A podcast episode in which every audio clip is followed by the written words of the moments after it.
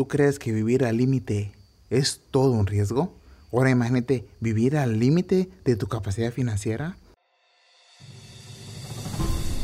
Estás en tu espacio financiero, donde vamos a aprender a dar un paso cada vez más cerca de esa libertad financiera.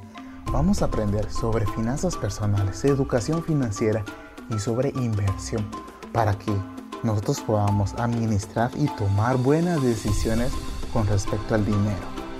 Te invito a que te quedes a escuchar, aprender y que lo pongas en práctica y así tomes el control de tus finanzas. Muy buenos días, espero que se encuentren muy bien empezando este día con este podcast financiero. Aquí estamos en esta semana hablando de los errores financieros y hoy toca el segundo error. Pero antes de eso, es importante que podamos detectar todos estos errores que les estamos comentando, ya que la constancia de estos errores, o sea que si los mantenemos a largo plazo, puede ser de una gran factura que nos van a pasar con el tiempo. Entonces, yo lo que les recomiendo es que podamos detectarlos y corregirlos a tiempo. Y hoy vamos a ver el segundo error, que es el vivir al límite de tu capacidad financiera. Soy consciente que la mayoría de personas vive al límite de su capacidad. El día a día, como dice en mi país. O sea, lo que ganan se lo gastan. Sirve para la comida y, y algo más. Y el problema es que no podemos seguir así, porque a largo plazo no es sostenible para nosotros. Y es cierto que a veces los gastos nos pueden dominar, pero nosotros tenemos la capacidad de poder cambiar esa situación, de poder venir y buscar soluciones creativas, generar más ingresos para nosotros.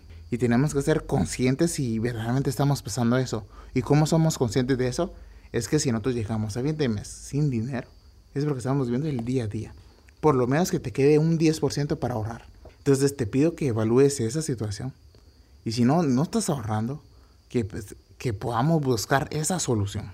Recordemos que independientemente del, del sueldo, bueno, si el sueldo es bajo, tenemos un límite para gastar. Y lo que queda, pues, tenemos que ver cómo lo repartimos para, para que alcance en el mes. Y tenemos que sobrar, bueno, tiene que haber una parte también para poder ahorrar. Para poder invertir y poder disfrutar también. No podemos estar viviendo el límite siempre. Y hoy te voy a dar unas recomendaciones que podemos seguir.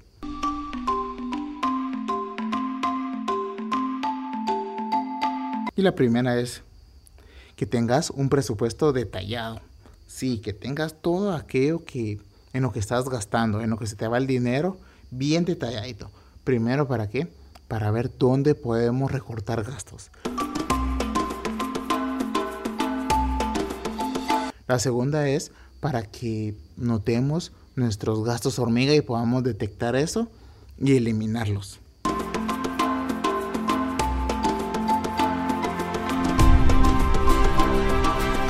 La siguiente recomendación es que sepas administrar muy bien tu dinero.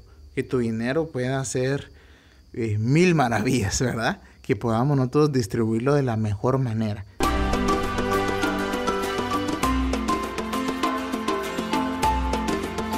La siguiente recomendación, que hay que priorizar las necesidades. Hagamos una cosa a la vez por lo menos al mes. ¿Sí? Una o dos lo que alcance.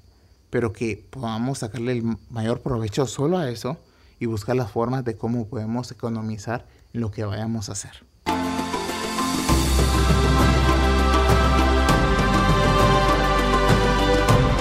La siguiente recomendación, y es una de las más importantes, que busques ganar más dinero en el lugar donde estás trabajando y si no hay oportunidad de seguir ganando dinero ahí, que cambies de trabajo o cambiar de casa, si es posible, porque si estás alquilando, estás pagando mucho, entonces tienes que evaluar eso si en tu lugar de trabajo estás ganando poco, pues busca cómo ganar más. Si hay que estudiar o conseguir más educación para poder hacerlo, pues hay que hacer el esfuerzo también.